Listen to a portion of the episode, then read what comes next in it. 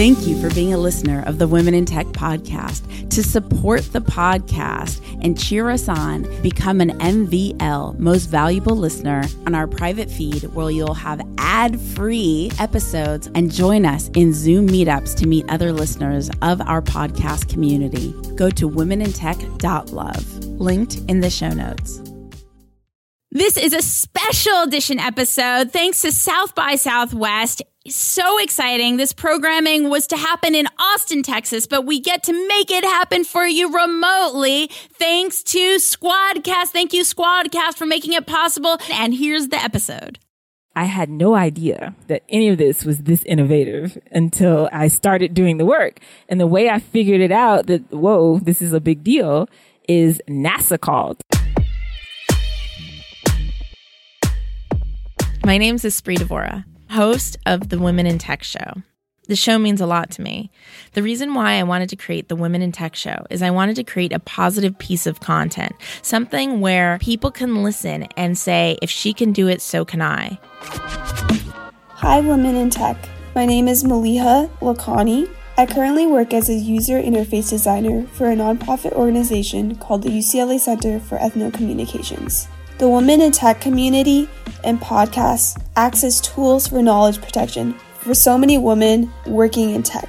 Listening to the podcasts make you realize that you aren't alone and that there are other women just like yourself. Together, we can build a community, and this podcast can help us learn from each other. You can contact me on LinkedIn. My name is Maliha, M A L I H A, Lakhani, L A K H A N I. I'm looking forward to connecting and listening to as many stories as possible because together we are stronger. If you too want to connect and collaborate with more incredible women in tech, remember you can go to the Women in Tech Facebook group at womenintechvip.com. That's womenintechvip.com. We would not be able to support and celebrate women in tech around the world if it weren't for you. Thank you so much for being a listener and a fan of the show. To contribute and donate, simply go to womenintech.fm on the upper right hand side and click donate, which empowers us to continue celebrating women in tech around the world. Thank you for being a part of our journey. Command Line Heroes is an original, highly produced, award winning podcast about the people who transform technology from the command line up, presented by Red Hat. And this is not a technical show, this is a show anyone can enjoy, featuring experts from across the industry. Season 4 is airing now, so subscribe wherever you get your podcasts and stick around to the end of the show to hear a sneak preview of the brand new season. So, one of my quirky hobbies is uh, aggregating tech tools, apps, websites that help with productivity. And I would love, love, love, love if you would reach out to me on social at Espree Devora on any social and let me know your favorite tech tool to be productive. I will say I love fancy hands. That is just amazing. Um, what else? I'm going to go to my phone right now to share with you what my favorites are. Oh, Reading List is a great tracker for reading my books and seeing that I'm moving ahead, moving forward. Other great uh, workflowy amazing for bullet points, like just amazing to keep myself organized. I use it as my go to on a daily basis to kind of just aggregate my thoughts and make sure that nothing's getting missed off the list. What are some of your favorite ones? It would be such a joy, no joke, to discover more productivity tools. All right. Enjoy the next episode. Bye.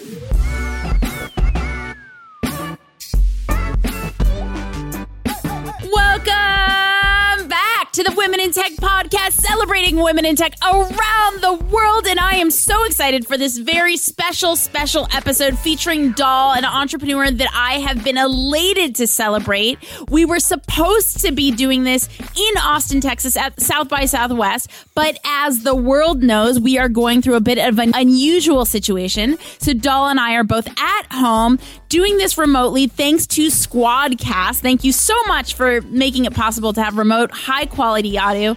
Doll, I am so elated that this is happening. Thank Woo! you so much for being a part of the Women in Tech podcast. Thank you so much for having me. I'm super pumped. Super pumped. Doll, why don't we kick things off?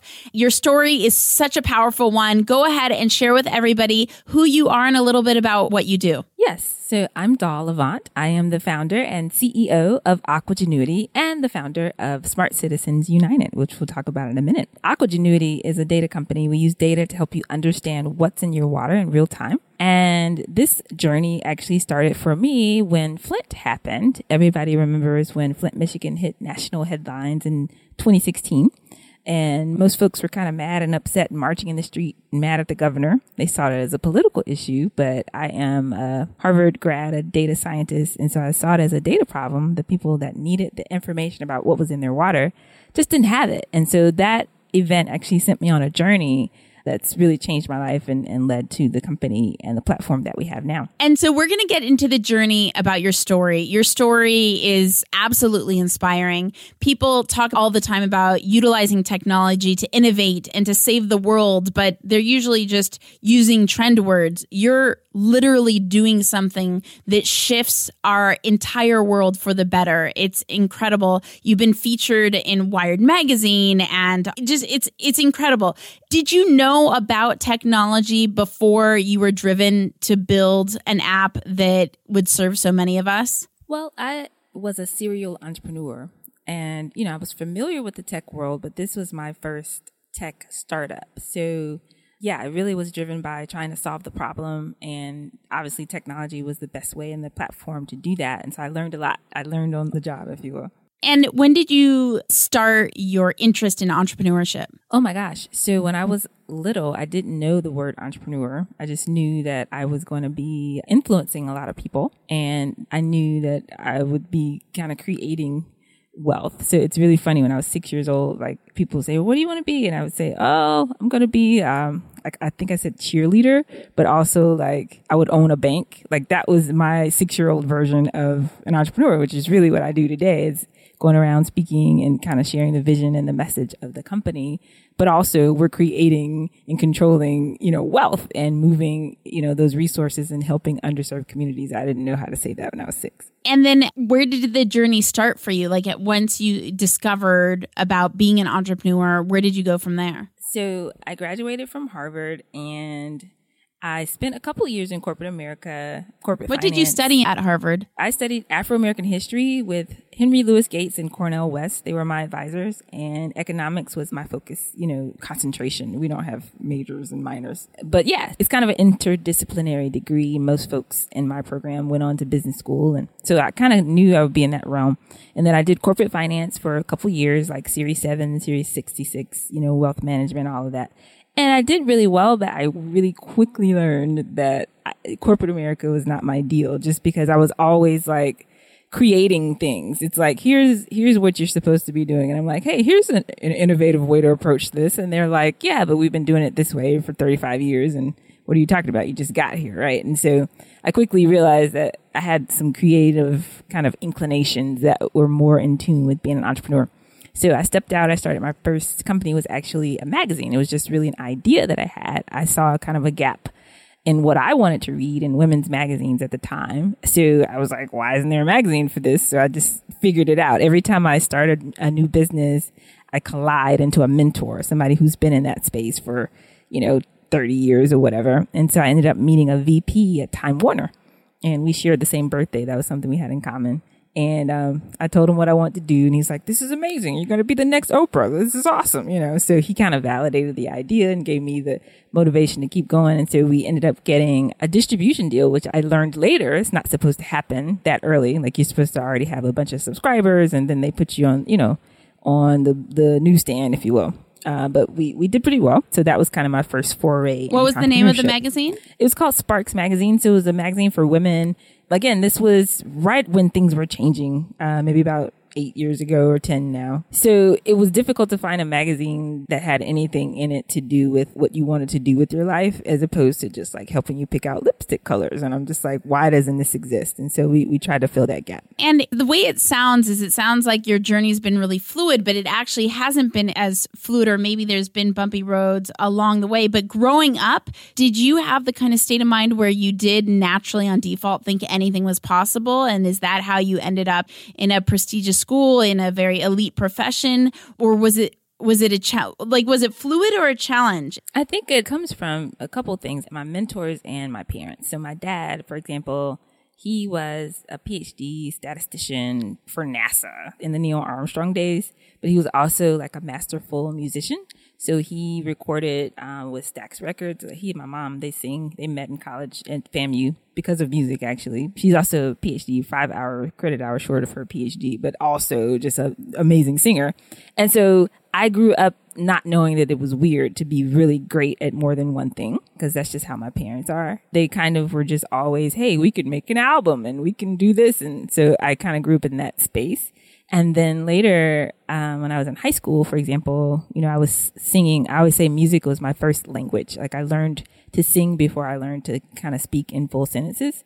So I grew up kind of singing, performing, triple threat is what they call it, singing, dancing, acting, right? But also, I was a scholar. I didn't know that that was weird, right? And um, we actually had a record deal offered to us. I was in a little girl group, you know, in high school and all that. And so we were like, well, what do we do? Should we take the deal? Should we go to college? I don't know what to do. Da, da, da. And so Jane Fonda was my mentor at the time. This is her Ted Turner days. So the Turner Foundation funded our performing arts program at my high school, Frederick Douglass High School in Atlanta. And so she literally like picked me out and like I would go to her office in CNN Tower and just sit down and like hang out. And she's like, so what do you want to do? And I was like, well, you know, I don't know. Cause it, we got this record deal and they tried to sign me as a model in for in New York and I don't know what to do. I, I got out some scholarships and da da da. And so this is a two time Oscar winner, right? And so she has all of her movie posters on her wall behind her and she, she stops and she's very silent. She's like, who told you that you had to choose? Like you can do two things. It's okay. Like you're, you're multi-talented, multi-passionate. It's fine. Just figure it out and have systems in place to support what you're trying to do. And so I think those types of experiences, like I had no idea that that was world class advice. But yeah, so I really didn't know that you're not supposed to do that until uh, looking back. It's like, whoa, that what? Okay. So yeah, I grew up that way. I've asked a lot of guests this question about do they think we create luck or luck just happens to us. And the more I ask, and like even talking to you now and how you were saying when you were younger, your influences had these positive messages. And I was even looking at a Yale study today saying that happiness is created by the words that we allow into our thoughts. And I think that maybe luck has something to do, maybe the word luck is we misperceive it. It's more what is the messaging that we're giving ourselves throughout the mm-hmm. whole life. And then we're going to create more of whatever that messaging is. Yes. And then as a consequence, it's going to look like luck. I like this phrase I read in James Clear book Atomic Habits that we architect our our our, our reality, like we architect our atmosphere. Yeah. And I'm like, "Oh, Oh, okay. Like that, if I yeah. want to drink water, I just have to put water bottles everywhere, you know? Mm-hmm, like, mm-hmm. And so to me, it sounds like you've architected luck and you had the blessing of having very encouraging mentors and parents around you to give you the positive messaging. And then you rolled with it. You're like, I'll take it and let me build more of that. And it's yeah. really exciting. And it's something that I hope like anybody listening that can influence maybe younger girls, younger girls, younger guys, anybody that that we understand the power of words. Oh, 100%. Yeah. Yeah. Um, definitely it's a mindset. I think it's just kind of a, a frequency, if you will, that you operate. Yeah. In. It's like, you know, this is what I believe about the world. And then the world kind of starts to reflect that. I, right. I believe that. It's so cool. Okay, so let's continue your journey because we even haven't even gotten into the heart of it yet. So, your mentor at the time, Jane Fonda, says, do it all, essentially. And then where do you go from there? So I ended up going to Harvard, which is also not necessarily like a lifelong plan, but I applied to a lot of different colleges. Like I said, I sang and all that in high school, actually classically trained vocalist, right? So I would sing arias and, in French and German and whatever. And I actually had as many music scholarships as I had academic. So I applied to all these schools. I didn't know what I wanted to do. I got into most of the schools and got scholarships. So nothing was helping me make decisions. So I said that my parents used to live in California. So all the stories when I was a child, or all the glory days of living in Cali. So I'm like, mm-hmm. I'm, I'm going to college in Cali. It's what I'm doing. I got into USC. It actually says in my high school yearbook that I'm going to attend USC because I got in, I got a scholarship. I went there, I visited. I was like, this is amazing. This is what I was talking about. I'm going here. That's it. So then the next weekend, Harvard and Stanford had their pre-frosh on the same weekend. And I'm like, well, I just left California. So let me go visit Harvard and discover that there's this whole arts community and like people that I would actually hang out with that were students there. And so that's how I ended up deciding to go to Harvard.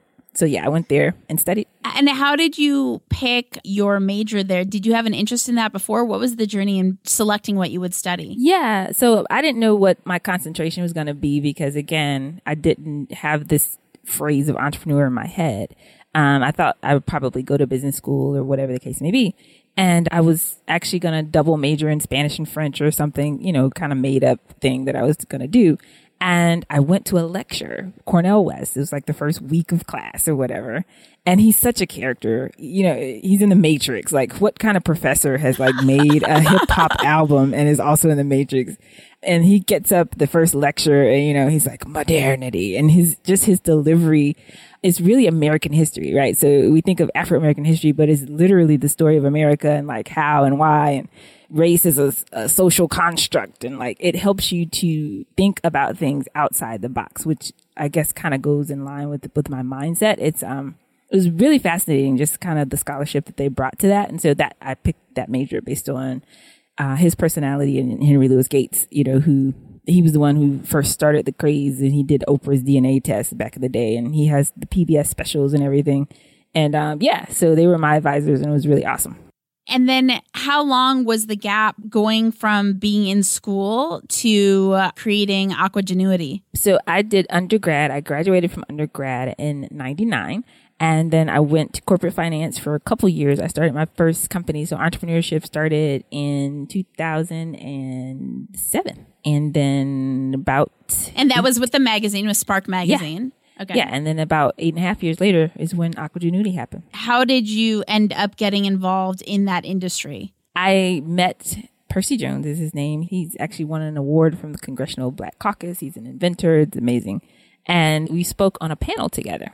And we just kind of really connected in, in terms of what he was working on, what he was interested in, and what he needed in his business is what I was great at, which is kind of marketing and strategy and all of that. And so we started working together on a couple of different things, including a water filter that he'd invented. And that's kind of what took me on that path. And what inspired Aquagenuity? So, yeah, so 2016, in the contaminated water crisis in Flint, Michigan, hit national and global headlines. Like I said, it really struck me differently because I also did a micromaster somewhere in there between the time I started my first company. I did a micromasters in data analytics as well. So I'm looking at this and I'm like, this is a data problem. These people don't know the information about what's in their water. They're humans are basically the sensors that are alerting us that there's a water quality problem in Flint, right. Michigan. And that's crazy. Like, why isn't there an app for this?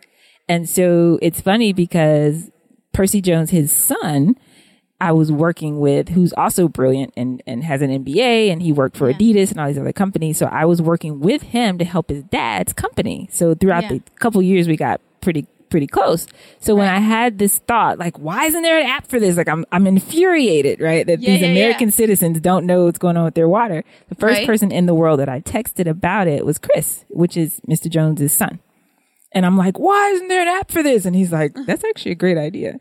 And that's what started my journey with Aquagenuity. And after you texted Chris, what were your very first steps to making it become a real thing? I had to find the data and I quickly, quickly realized why no one had done it. Like, why isn't there an app that just tells you what's in your water? and the reason is because it's it's nearly impossible. Like it's really hard to do, right? So there's 57,000 individual water systems in the United States. The data is unstructured, it's siloed, it's in all different formats, it's all over the place.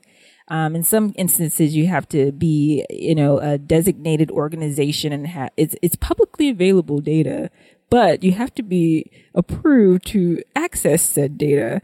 And then in some cases, you actually have to like file a Freedom of Information Act. And I'm just like, what are you talking about? It's water. I turn on my tap. It's everyone has what? Why can't I know it's in my water without, you know, having to have a, a PhD in environmental engineering? So it was very difficult. So I actually spent about a year trying to understand where this data lives how to aggregate it all into one place, right? And also I went back to Harvard School of Public Health and just was doing a lot of research around the types of things that are being found in the water in the United States and how it was impacting public health. And that's when I discovered this really horrible statistic that sent me way down the rabbit hole, right? And I shared this one in, in my TED talk that there are actually 3,000 locations in the United States with more lead in their water than Flint, Michigan. And it's just like, wait, what? Yeah, Like, exactly. Flint, Michigan was horrible. Like, it was an international scandal. Yeah. Like, what do you mean? Totally. And so it really drove home for me the point that this is a problem and it's not a third world problem. Like right here in the United States, people have no idea what's in their water. And the way we find out is like 30 years later, a bunch of people get sick and then somebody does a study and then they come back 10 more years later and they say, Oh yeah, it was the water after all these people have gotten cancer or worse. Like it's not okay. Like this is not okay you know, so then I started finding statistic after statistic, right? Like the Erin Brockovich chemical, famous for the in the movie, causes cancer in a California town, and also it's in all 50 states, and it's not Right. regulated by the EPA, like. Or our infrastructure in this country, you know, it's like 100 years old and it's received a D rating from the American Society of Civil Engineers. And if we were to try to fix it, it would be like a trillion dollars, which means it's not going to happen, right? It's just like, what, you know? And so I really had to try to figure out why is this like this? Like someone knows this information. Average consumers don't know what's up with this gap. And so that's when the work started to become really personal for me. And even more than an app, I realized I was going to have to kind of lead a movement around this. And then what did that look like? How do you even start a, how do you start a movement? So one of the things that that I had to do and I did pretty early on was make a decision, you know, okay, I'm a data scientist. I'm just reporting data, right? I'm not making a, a statement of judgment. I'm saying, according to the data, they're actually closer to 4,000 locations with statistic. You can just look at the numbers, more lead in their water. Like it's a data, it's a statement, right? Where people want to politicize it. And so my stance had to be, okay, water is not a political issue. It's a human issue. You know, humans have a fundamental right to know what's in the food we eat, the air we breathe, the water we drink. That's all. But we're not asking for a lot here. This is just basic, you know. Um, and so that was kind of the stance. And so building the, the brand even around that, like we're not an environmental group. We're not activists. We're not whistleblowers. We're a data company. We're telling you the data about what's in the water, right? And according to the EPA, for example, your lead should be at 15 parts per billion. And where you live, it's at 35, right? This is, here's this information, right? So Yeah. with that data, you become empowered as a citizen to do something to protect your own health. And then, you know, perhaps other things or policy would come out of that, but we're just reporting the data. It's very much like a like a FICO score, right? Here's the information about your your financial history. I'm not making a judgment about it. That's so interesting. So you stop at the data part so it doesn't get sticky because you're like I'm I'm just finding out the information for you and putting it out in a way that you can access it and be informed and now you can go make the decisions you would like to make and then the people who created it or the organizations or people or infrastructure that created this problem in the first place they can make the decisions they would like to make it's just everybody's informed now Exactly right. And so I learned really quickly to make sure that I was positioning things in a way where we're not placing blame. So that's how I began to describe the problem as a last mile problem, right? So what I say is, let's assume that every city in the world has absolutely perfect water. It's, it's great water. It's great. right right You know, and it still has to go the last mile from the water treatment plant to your home's tap. And in that last mile, that's where Flint happens, right? That's where Newark happens. That's where all this infrastructure and crumbling. The water quality changes about as often as the weather does, actually. So anytime there's heavy rains or flooding or dumping or construction or anything that shakes those pipes that lead to your home, it's going to change the quality of the water that's coming out of your tap. And so our position is we need that data. We don't have it. So we created a whole platform to help people get that data at the point of use at the tap. And that takes the onus off of, you know, pointing fingers at the local city water company. Is there a cost for the app for people to access and find out? Like, can we get on the app right now and find out the quality of our water in in our home, or how does it work? Absolutely, you can. So if you go to myaquascore.com, you can actually put in your zip code and, and get the information right away, and, and that's free for everyone. And it'll always be free.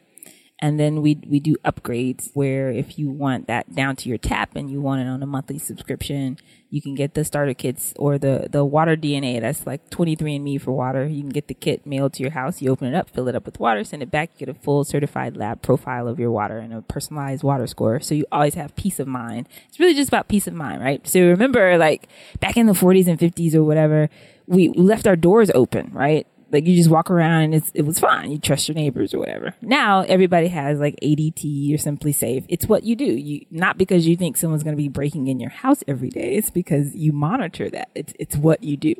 And so that goes back to kind of the way this has become kind of a movement. Um, because in the 20th century, we just assumed our water's fine. Like everything's fine. It's all good. That's what the EPA is for. Like it's fine. Uh, and the way we found out that things were not fine is a scandal or a crisis or something crazy would happen. But in the 21st century, transparency is the new currency, right? We want to know what's in everything. We want to know what's in this dye and this shirt. And is it going to give me an allergic reaction? Like I want information. And so let's give the people what they want. That's why our hashtag is data to the people. Put that data in the hands of the people and let them make better decisions. And so that actually opened up a lot of different revenue models for us as well because now companies are starting to realize that if they give that data to people like a Zillow or a Weather Channel or you know some type of consumer facing platform then consumers are going to like their brand more because they're giving them the data that they want. So we're able to do that as well. And have you, I'm sure you have, explored becoming a filter company? I mean, can filters help our tap water? Absolutely. You know, in lieu of fixing all of the infrastructure, right? You you have to do something. Usually filtering is one of those solutions.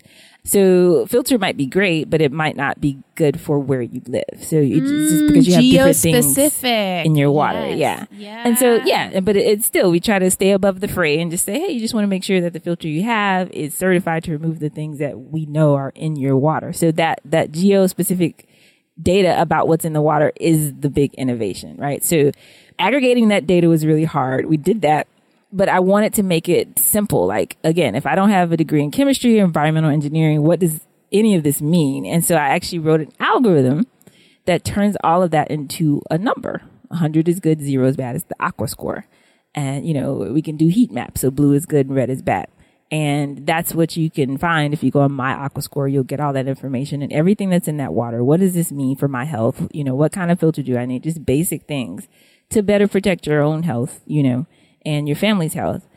But I had no idea, Espree, that any of this was this innovative until I, I started doing the work. And the way I figured it out that, whoa, this is a big deal is NASA called. Well, specifically Singularity University at NASA Research Park. So founded by Peter Diamandis, who's the founder of SpaceX, and Ray Kurzweil, the director of engineering for Google.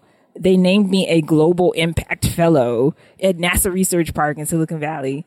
Uh, singularity so for cool. for inventing this, even imagining to create this thing, right? And then Google called. Uh, they ended up putting me on the homepage of Google, eh, which is like, what? That's not a thing. Like, what do you mean?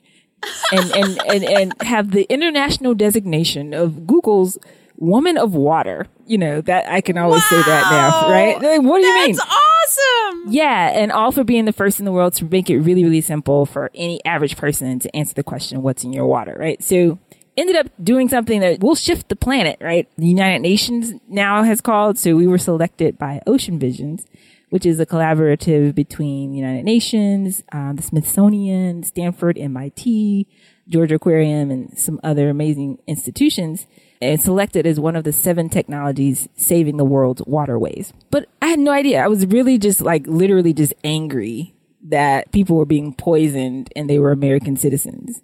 I had no idea that this would come out of this. There's so many people that come up to me that want to make a change they want to create the impact that you're creating but you know the big mystery picture if you don't mind me asking is like how do you fund this? Do you fund it with your customers? Do you fund it with sponsors? Do you have grants? Like how can someone follow in your footsteps and create as well but they don't have the resource in this exact moment? Like where do they go next to make sure they can sustain creating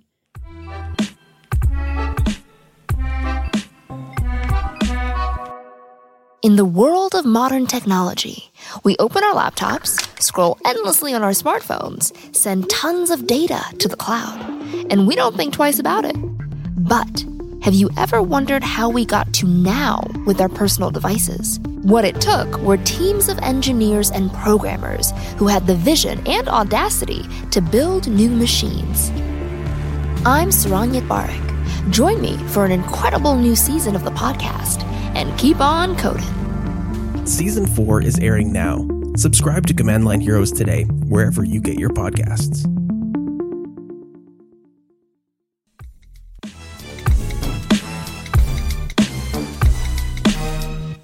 how do you fund this? Do you fund it with your customers? Do you fund it with sponsors? Do you have grants? Like, how can someone follow in your footsteps and create as well, but they don't have the resource in this exact moment? Like, where do they go next to make sure they can sustain creating? Yeah. So I, I have a two pronged answer to that. One, all of this work became really personal for me. And you mentioned that when I was in the middle of all the research, just figuring out how to find the data and everything. And my dad got sick and we couldn't really figure out what was wrong with him. We kept taking him to different doctors, whatever. He was 72 years old. He'd been a professor and, and other things. He had retired, moved to a new house, small town. And they finally said, oh, well, he has diabetes. And so when you hear that, you think, oh, well, people get old. They don't take care of themselves, da, da, da. But I was like, well, wait a minute. It, it, you know, he's been eating the same, whatever he wants to eat for 72 years. He didn't change his diet or his lifestyle or anything, but his zip code had changed, right? He moved. And so I'm in the middle of all this research and I come across this report linking arsenic in local water supplies no. to, to diabetes and cancer and this and that. I'm like, wait, what? Your water can do what? So I'm starting now I'm going to investigate. Like I'm digging deeper. And you're then, like already in this industry. Yeah, yeah, yeah, yeah. So I'm like, well, what are you talking about? And I'm seeing all these other, you know, connections to water and like heart disease and um, what are you talking about? Aluminum in water has been linked to Alzheimer's, right? And we just think people get these things. But then my dad's health took a turn for the worse. Like he really had some other complications. He actually passed away in June of 2017. And I couldn't stop thinking like how many people are being exposed to things in their water and we have no idea. Like it's, it's your water. Like what, you would never make the connection. And so literally two weeks after his funeral is when I started this company. So it became very personal for me. So that, to answer your question, that pushed me past a lot of moments when it was difficult. I didn't have the funding. You know, I, like I said, I'm a serial entrepreneur. So I'd already kind of, I'm not on salary. You know, I was already living off of savings kind of thing. And, you know, what makes you push forward when somebody says, Oh, this is huge, but it's too big? Like you can't do that because it hasn't been done before. You know, what makes you push past all those obstacles? It has mm-hmm. to be mm-hmm. something personal that's driving you to do it. So that's the first answer to the question. There's three answers. And I'm sorry. And I'm of course yeah, sorry for your you. loss. Yeah. Like. Um, it, it really has, um, kind of driven and, and it, I feel like like I said, the first person for to call about this on a national or global scale was NASA, and my dad used to work for NASA, so I almost felt like it was, you know, Full him circle. saying, yeah, yeah, keep going." I just want to take a moment. That's really yeah. beautiful. Yeah, it's cool. Um, it, it, it, I started to get little moments of confirmation, like, "Hey, you're on the right path. Like, trust me, this is gonna work. Just keep going." It's almost like your dad is your business partner now, yeah. like your spiritual guide. It's so cool. It's so cool yeah, I yeah. feel like, you know, it's a legacy that I don't know if I would have been paying attention, like I said, if it wasn't for my dad and just being in that right spot, right time kind of thing. Um, but also when, when trying to fund a vision or a dream, you know, like if I did it all over and I wasn't an entrepreneur and I had a job and I had this idea, I would have you stayed on my job as long as possible. Like a lot of people, they're like, oh, I'm going to do this thing. And then they just quit their job. And I'm just like, mm. well, maybe no, not so much, right? Because there's actually like five levels of kind of financial security, if you will.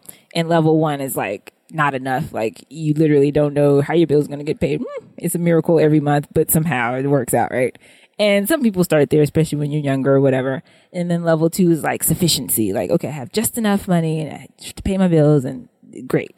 Then when you get to level three, you have a little bit of abundance or extra or whatever, like after all the bills are paid. And that's when you need wisdom, right? And a strategy because typically people either kind of take the extra and they blow it or they they increase the bills to so basically you drop back down to sufficiency right? Because now it's like well let me just get the bigger cable package or the whatever right? So when you're in a, a job or or you have a, a spouse or a partner or somebody that's helping you in your household maybe maybe you can save a little bit and get a little runway before you quit your job to start your dream you know that kind of thing. So just being able to um i guess save and set aside and and try to create as much of a support system for yourself as possible before you step out and, and just jump off the boat because it's really, really hard. Like being an entrepreneur is like one of the hardest things I've ever done. So it's always good to either have a cushion or have a family member or mom or somebody who has committed to helping you in those early stages until you've built enough of, uh, I guess, momentum and been able to prove the idea because they also they call me the pitch queen. So in terms of being able to start getting other people to fund your your vision, right? You have to be able to communicate the idea in a way that people they get it, they they connect and resonate emotionally, and that they actually want to take action, right? Like as opposed to you trying to sell somebody something. So being able to pitch your idea in a way that that communicates the value, I actually did that pretty successfully even before we had built the product, right? Because again, it was hard to pull all the data and I went through like two different iterations of my team and it was difficult to, to get to the point where we had like uh, MVP and all that other stuff. But yet we had a lot of traction because of the pitch. So I would say master the art of the pitch if you want to raise money. With that, one thing I want to make note of is you said it's very hard being an entrepreneur. However, people see you and they see or right now listening to this podcast they hear you and they they hear me and they just assume like we're confident 24/7 and so when you say it's hard being an entrepreneur can you share like the vulnerability like one thing that's really hard that you overcome on a regular basis yeah. And thankfully, I don't have to deal with this anymore. But one of the things I struggled with a lot was I actually had somebody very close to me who could not comprehend, like, okay, you have a Harvard degree and you're doing what? It was kind of like, why don't you go get a job and like sit down somewhere, you know? And they, they weren't trying to be negative, but, but it would always come back to that. Like always, always like, like almost like, why are you wasting your life? Like, you know, on this journey, like you wait, you know, your talents or whatever. Like just go be normal. And I think that messaging comes in a lot of different ways. It could be because, you know, you haven't found funding yet or you're, you're not on salary yet or you know, you're not able to do things that your friends your age are doing because of whatever, you know, because you've made different choices. Totally. You've sacrificed, right? And it's mm-hmm. just hard. Like you feel like, am I crazy? Like, what am I doing? Like, is this going to work? Like, how long is this going to take? And, you know, and so then that, if you don't deal with that, it leads to, I've seen a lot of entrepreneurs making really bad decisions, like taking deals, like someone offers them money, but it's a horrible deal but they take it just because, oh my God, I have to, you know, they just want to kind of cross that finish line of feeling like there's some type of fruit from the work that you're doing. Um, and so that to me is, is the hard part because even, even when I first, I guess, started as an entrepreneur, it wasn't even the buzzword that it is now, right? Um, but it's just a different journey. I mean, it's just not a secure, like, even just your time schedule day to day, right? It's not like, you know, you were in school from K through 12. They told you where to go every hour. You go to this class, this class. In college, you had classes you had to go. As an entrepreneur, nobody's telling you, hey, do this today. So you have to kind of create some structure yourself, right? Um, I always say personal development and business development are like the same thing. So as much as you have or have not developed as an individual in terms of just basic disciplines, that's how far your business is going to go. So it's really this crucible, you know, where you're forced to level up. And that to me is what makes it really hard, but also really rewarding. I love it. I love it. I think it's so important to show everybody the transparency in the journey. And um, I really appreciate you sharing that with us. And of course, we're going to include the scorecard. Can you give the URL one more time? Yes, it's myaquascore.com. Yeah, and we'll include the link in the show notes as well. Where can people find you online? So all of my personal social is just Doll Avant, one word, D O L L A V A N T. And you can follow Aquagenuity at Aquagenuity on all social media. Can you spell it out for everybody? A Q U A G E N U I T Y. And just a couple last questions. What is the best piece of advice you've ever gotten? I think definitely, in addition to my mom, uh, Jane Fonda was was really influential in telling me it was really about not limiting myself uh, mentally. Don't let someone else tell you what you can be, what you can do. Um, that's determined by you and what you feel your heart is telling you is your purpose. And when you follow your purpose, that thing that won't leave you alone at night, you can't let it go. You try to let it go, it keeps coming back. And when you follow that, an amazing life is on the other side of just executing that. I think that's the message that I learned. Totally. I've I've been rereading The Desire Map. Do you know that book by chance? Yeah, I need to reread And it. I'm going through kind of like wanting to clear the fog a bit. So I'm like, I'm going to revisit my core. I'm going to revisit my why, revisit Mm-hmm. what's important to me. And, and it was interesting. I, I think what I'm taking away from it again is success is living in the feeling that we want to be experiencing more often than not. Mm. And I've been asking myself, am I making choices that are fear based or that are in alignment with the energy that I want to be experiencing? And so I'm reprocessing that, but it sounded like in, in the advice that you got, it's the same thing. It's like really be true to our core and like the life that we actually want to be living, not the That's life that we think we should be living. Exactly Yeah. right. And be brave, you know? It takes bravery to do it. It's super brave. It's so hard for all of us. Like as being a human is hard. Mm-hmm, mm-hmm. and I feel like the answer is going to be yes, but I'd like to ask, so I'm not going to not ask you as well. Have you been on a podcast before? Yes. Okay, perfect. I think you may find this interesting. Almost all of our guests have not, which really excites me. Now, that being said, I go to places like Bosnia and, Yeah, uh, you know. Kazakhstan. Yeah. But I think it is so exciting to champion women who haven't otherwise had the opportunity. Then the last question I like to ask, and this is just a personal, like selfish, excitable nerd thing, is what is your favorite tech tool? Like your favorite mobile app, software, website? Ah, there's there's a Other lot than of your good own, of ones, right? course. no, I actually just learned about Squadcast like right before we set up this virtual deal, and I'm so excited about it. A friend of mine knows the founders, and he's like, "No, you," because I'm starting our podcast, Smart Citizens United, actually this month during the quarantine. It's the quarantine content renaissance here because so many of us, you know, our core heartbeat message for Aquagenuity and everything we do is we have a right to the data. We have a right to know how our environment is impacting us. We should know this should not be something that's impeded by bureaucracy, right? So it's up to all smart citizens to jump in and become a part of thought leadership and part of the solutions and so forth. So I had to start a podcast and, but yeah, so he was like, you have to use Squadcast. And I'm like, what?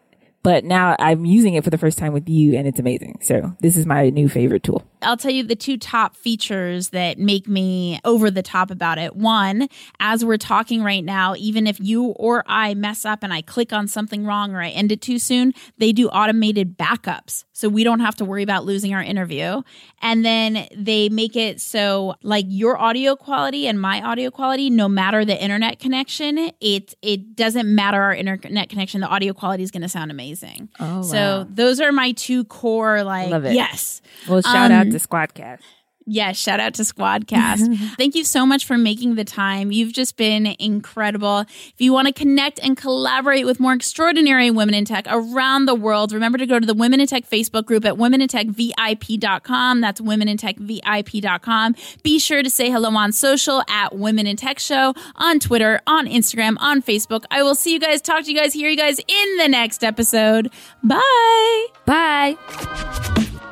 I'm Doll Avant. I'm the founder and CEO of Aquagenuity, where water meets ingenuity, and we use data to help you understand what's in your water in real time from any smart device. We're based in Atlanta, Georgia, and you're listening to Women in Tech. I'd like to tell you about an all new season of Command Line Heroes, a podcast presented by Red Hat. No one ever said hardware was easy. In season 4, Command Line Heroes is telling seven special stories about people and teams who dared to change the rules of hardware and, in the process, changed how we all interact with technology. In the world of modern technology, we open our laptops, scroll endlessly on our smartphones, send tons of data to the cloud, and we don't think twice about it. But have you ever wondered how we got to now with our personal devices and what it took to get here? There was this blue box on a table, and he said, Well, here it is. I said, Well, what is it? He said, It's a microcomputer. What it took were teams of engineers and programmers who had the vision and audacity to build new machines. These machines, they revolutionized our lives and blew the doors open to what was possible. How many people here had a computer versus how many people intended to get one? Only one or two people actually had them. And they would bring them to the club meeting. What are you going to do with it? And nobody had an answer. The key thing about time sharing was that the computer needed some way of being able to sort of stop its own clock. The uh, creators of the floppy drives are not household names by any means. If it wasn't for that, PCs would have been adopted much more slowly. This January 28th, we launched season four of Command Line Heroes, an original podcast from Red Hat. And this season, it's all about the hardware. We'll hear the stories behind some iconic machines and the people who dared to create them. I was the kid that always took things apart, took my older sister's toys apart. This is just another bag on the side of the Eclipse, a skin job. Nope, this is a whole new machine. The process of passing the tapes around and encouraging and building upon each other's results is really what made the personal computer industry. We're exploring mini computers, mainframes, the first personal computers, floppies, early smartphones, and game consoles. And we're also going to hear how the community ethos that drove those early hardware heroes to build those machines still exists today in the open source hardware movement. The values of sharing are still there. I mean, it's in the entire open source community. The machine, in a way, was kind of a bit character. It was the people who were the real guts of what it was about. I'm Saron Yitbarek. Join me for an incredible new season of the podcast and keep on coding. So thank you and uh, eat your sandwiches. Season 4 is airing now. Subscribe to Command Line Heroes today, wherever you get your podcasts. The Women in Tech podcast is hosted and produced by me, Espree Devora, with help from Janice Geronimo, edited by Adam Carroll, and music from Jay Huffman Live and Epidemic Sound. The Women in Tech podcast is a We Are Tech.fm production.